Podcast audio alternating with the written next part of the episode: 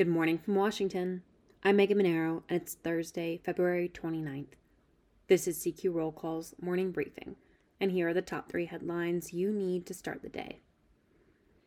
The House could vote as early as Thursday on the newly released text of yet another stopgap spending measure. Once the House passes their continuing resolution, it heads to the Senate. Congress has only until Friday night to send the CR to President Joe Biden's desk to avoid a partial government shutdown. Funding for certain federal agencies is scheduled to lapse on Saturday. The CR buys lawmakers more time to pass full year spending bills next week after leaders struck a deal for fiscal 2024 on Wednesday. Next, Defense Secretary Lloyd Austin is testifying to the House Armed Services Committee today. Austin is expected to face tough questions on why Congress and the White House were not informed when he was hospitalized in January for complications stemming from prostate cancer surgery.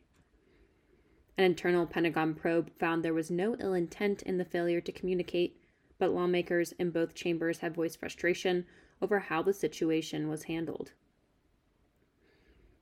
And finally, the House could vote Thursday to temporarily extend funding authority for the Federal Aviation Administration. The bill would push the deadline to fully reauthorize the FAA to May 10th, buying negotiators two more months to work out the many differences between the House and Senate versions of the bill. Check CQ.com throughout the day for developing policy news.